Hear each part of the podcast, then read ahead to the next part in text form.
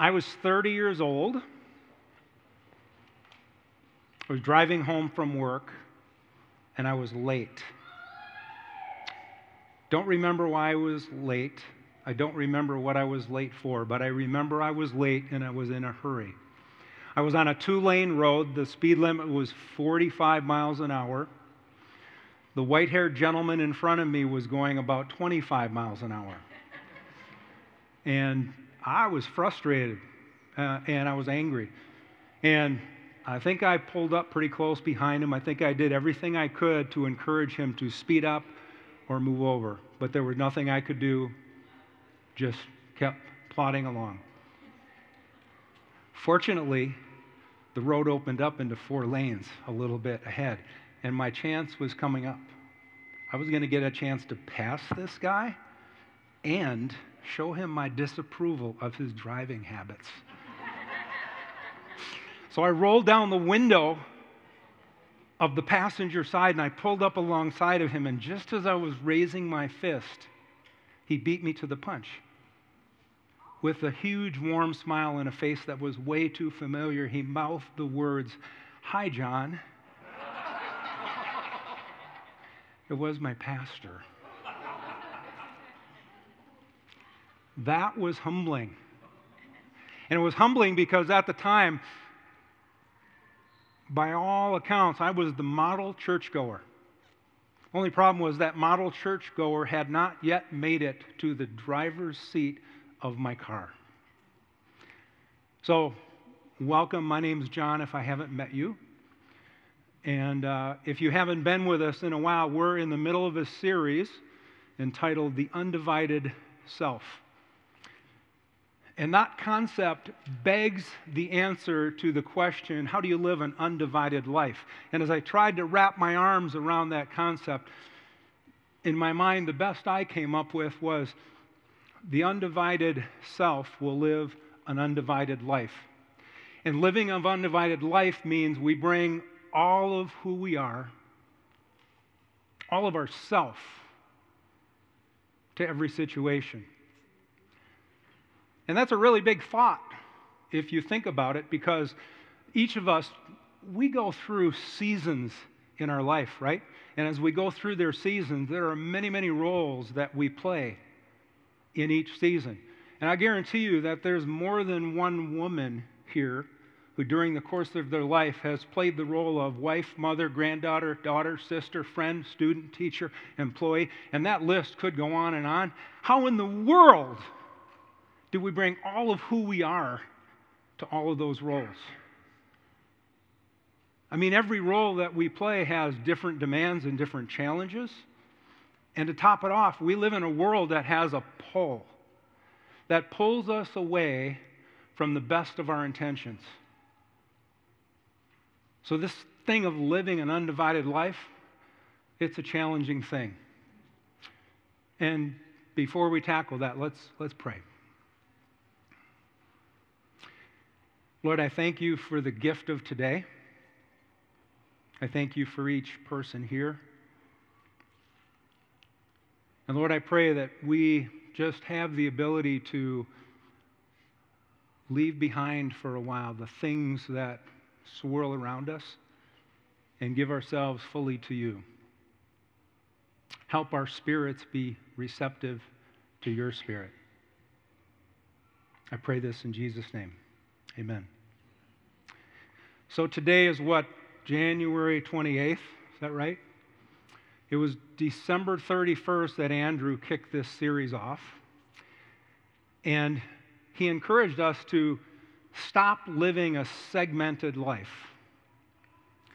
The kind of life where you're the model churchgoer on Sunday, but you're ready to shake your fist at your pastor on Monday, right? Thanks a lot, Andrew. Week two, Ruth talked about living the undivided life at home. And, and she talked about sometimes work gets the best and our family gets the rest. And she offered the practice of being where your feet are, more specifically, being Christ where your feet are. Stuck with me. Last week, Wally and Rex talked about living the undivided life with friends. And Wally talked about how Barnabas, as a friend, opened doors for Paul with the early Christians that would have been closed to him at first. And Rex offered the practice of asking your friend, What's your story? as a way of opening doors with your friends. Well, today we're going to talk about living the undivided life at work.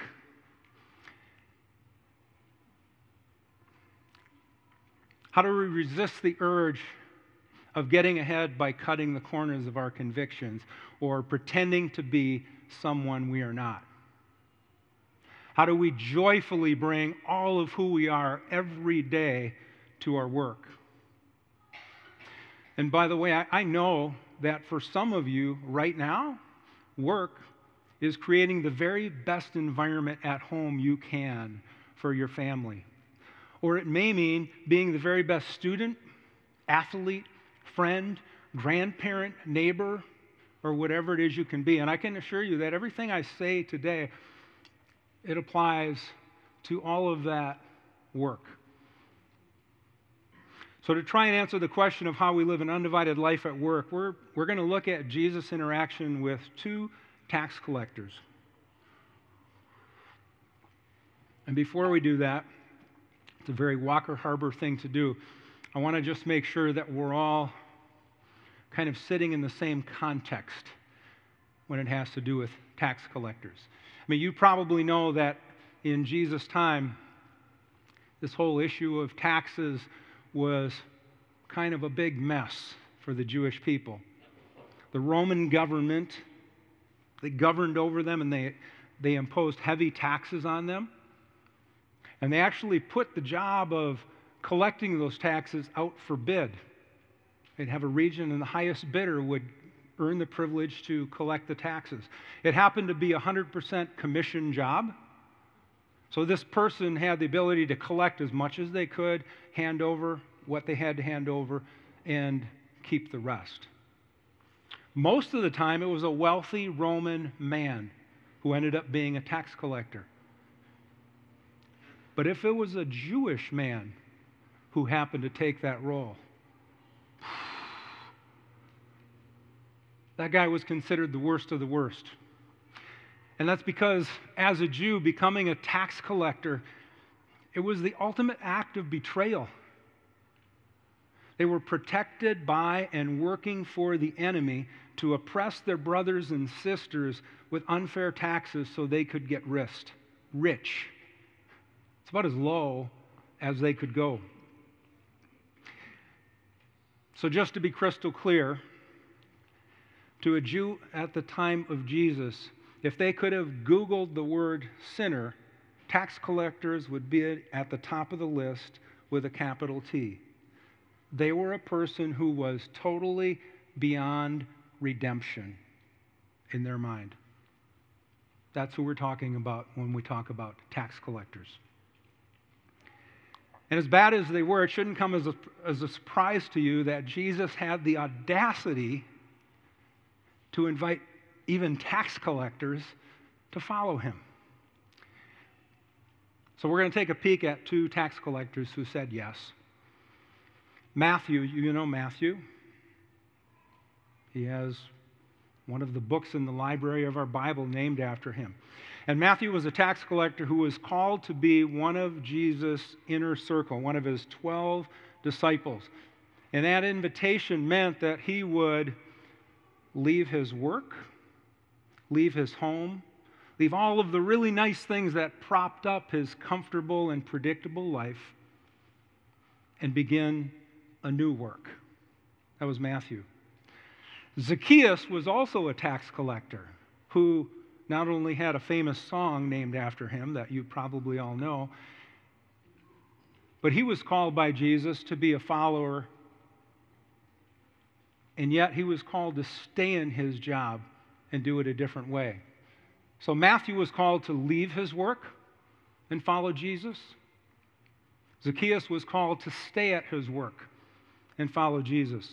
And we're going to dig a little deeper into Zacchaeus' story Because I'm pretty sure there are more Zacchaeuses here than there are Matthews. And so his story begins in Luke chapter 9. I've asked Sawyer if he would read the scripture for us, and he said he would.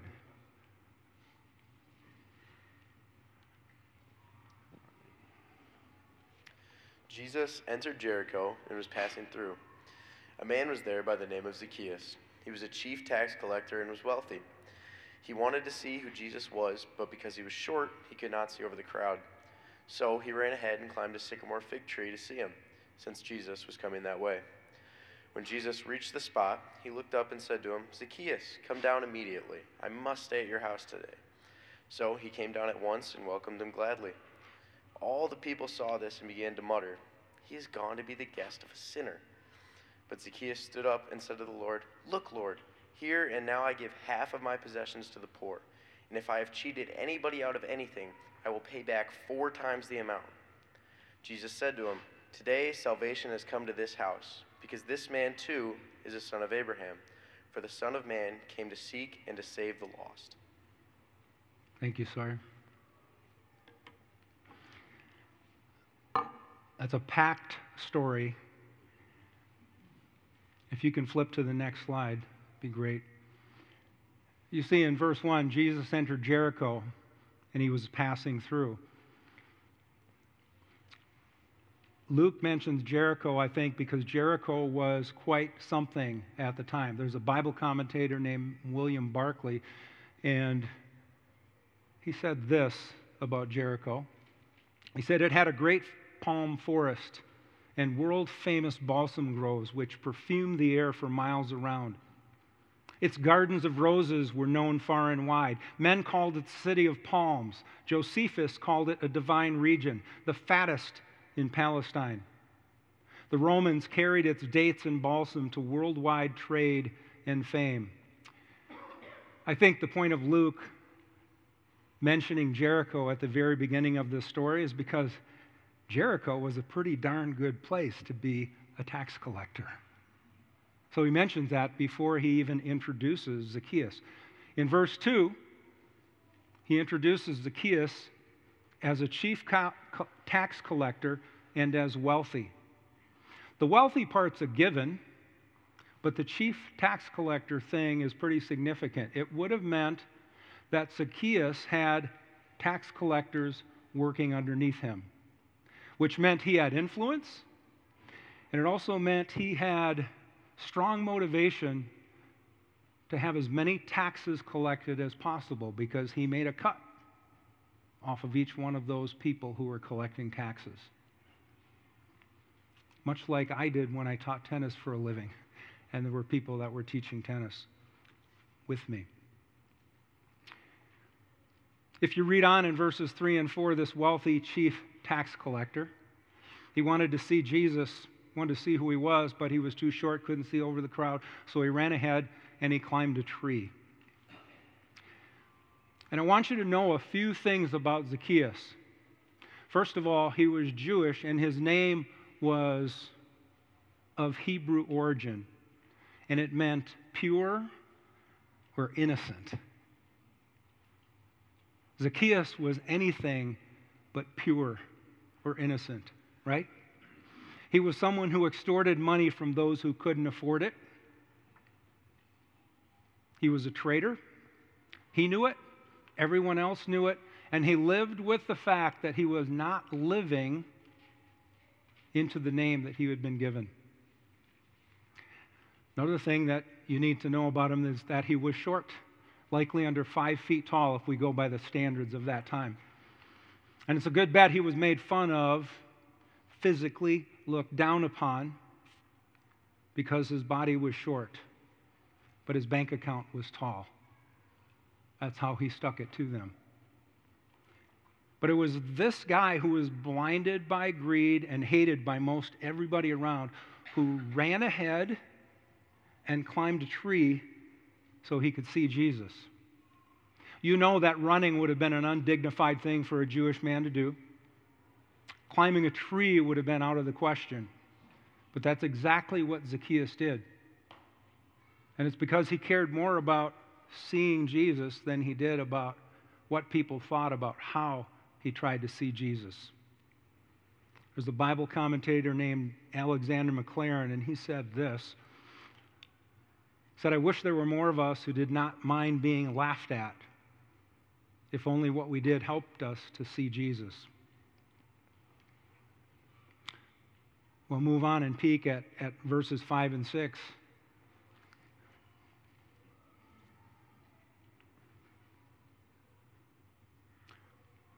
Jesus gets to this spot that Zacchaeus had run ahead to, and he sees this guy up in a tree. And he knows who he is. And the very first thing that he does is he calls him by name. How long do you think it had been since Zacchaeus had heard his name used in a kind way? Long time. Starting that conversation with him was smart, it was kind, and it was personal. It said to Zacchaeus, I know you. You matter.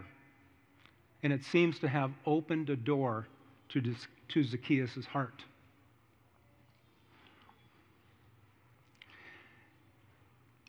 The next thing Jesus says is, Come down immediately. And to me, the text makes it sound like Jesus is saying, Do it right now before you change your mind. And then he says, I must stay at your house today. And I like to think that Jesus had this in mind even before he got to Jericho. He didn't plan to stay at the guy who was the ruler of the synagogue. He didn't plan to stay at the guy who made the most money. He didn't plan to stay with anybody like that. He planned to stay with the guy who nobody liked. Jesus invited Zacchaeus. Zacchaeus responded, and then the text says Zacchaeus came down at once and welcomed him gladly. And just one more thing I want you to notice about that little interaction. There's nothing transactional about it from the standpoint of Jesus. He wanted to go to Zacchaeus' house and begin a relationship, starting by probably having a meal together and spending some time together. Now, as you might expect, this whole scene that went down didn't go over very big with the crowd that was there. Everybody that was there would have rolled out the red carpet to have Jesus come to their house. But he chooses this guy? You got to be kidding me. Verse 7 All the people saw this and began to mutter, He's gone to be the guest of a sinner. And can you blame them? I mean, Jesus is going to stay with the guy that's been bleeding them dry. Right? The guy that's been living in luxury as they lived in poverty. Jesus had gone too far as far as they were concerned. But Zacchaeus turned this around so quickly by showing Jesus' heart, his heart, and what was actually going on here. If you look at verse 8, Zacchaeus stood up and said to the Lord, Look, Lord, here and now I give half of my possessions to the poor. And if I've cheated anyone out of anything, I will pay back four times the amount. Wow. It's a pretty bold statement, Zacchaeus. You've just said that in front of Jesus, and you said it in front of a bunch of people who are going to make sure you do exactly what you said. It sure seems like you've just decided that you're going to be a different kind of tax collector. It sure seems like in a split second, you've gone from a corrupt tax collector to an honest one who's going to do his best to do his job as pure and innocent as he can. Can a life really change that quickly?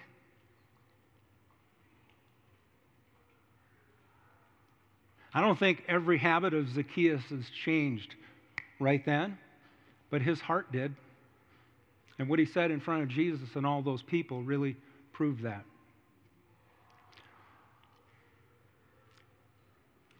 Well, I always like to ask the question so what?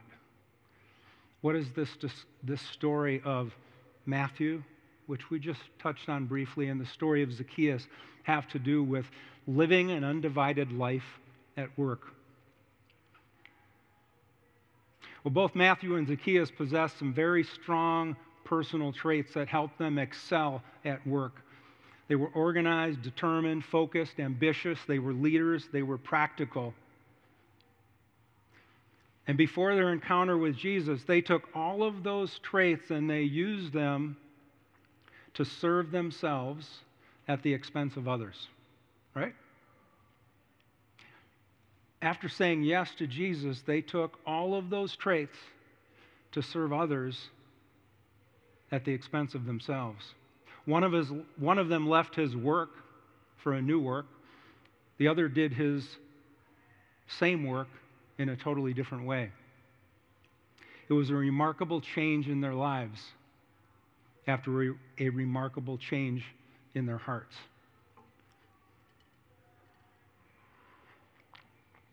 And what I think is most interesting, what I really want to know about the story is how did that heart change actually happen? I've had heart change happen in my life.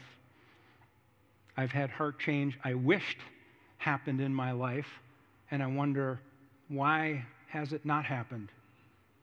So that's what's most interesting to me is how did that heart change happen? And the truth is, I don't know, but I'll tell you what I do know.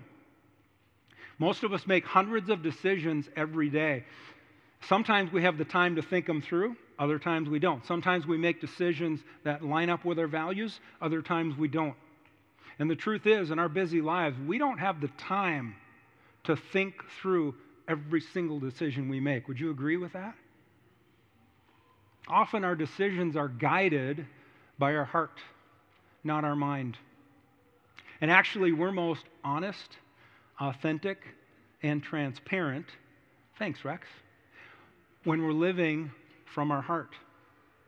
Doesn't mean we check our brain at the door, but the truth is, for much of the day, our heart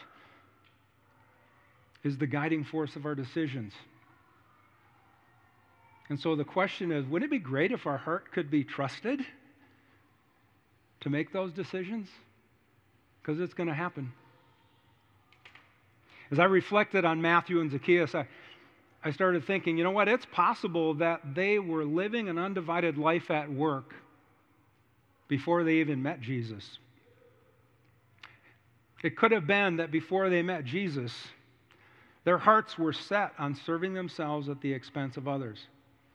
After Jesus, their hearts were set on something totally different, right? Their lives were changed.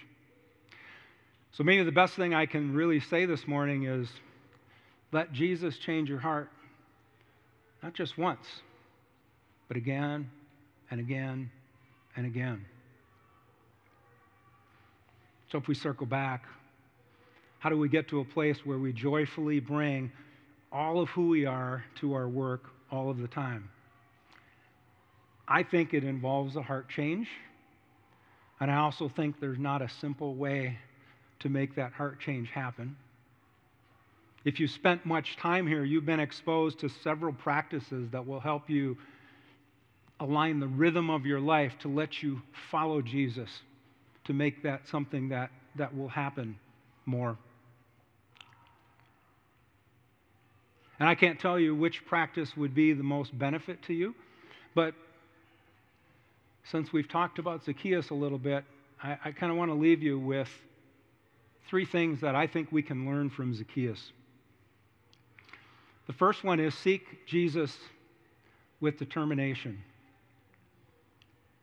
You know, there are plenty of things in life that are bright, shiny, new, loud, and they're clamoring for your attention. This is one of them, right?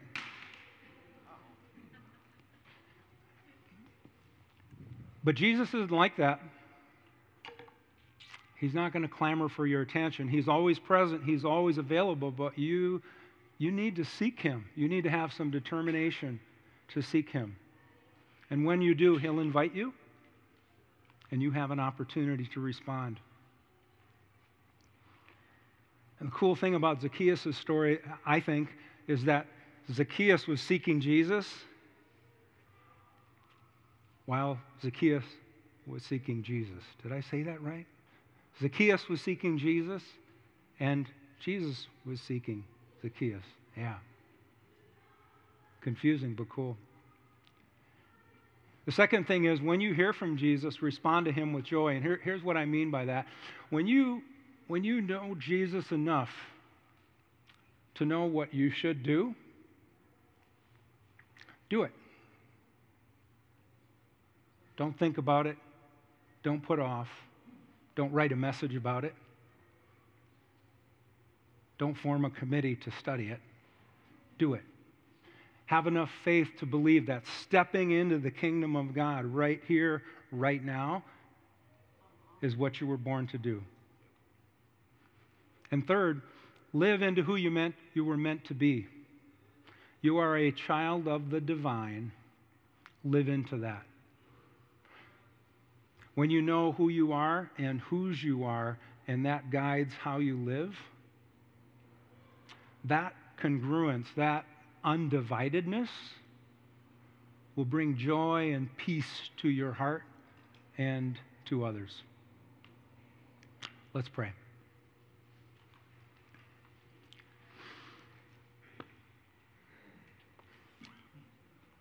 Lord, I thank you for the gift of being able to be here today. I thank you for the gift of the lives of Matthew and Zacchaeus. Jesus, I thank you that you uh, have a love that is tenacious and will never stop and will go after the last person on the earth that we think should be gone after. If there was one thing that clicked today for, for anyone, I pray that you would just cement it into their heart so they have it with them forever. Amen. Amen.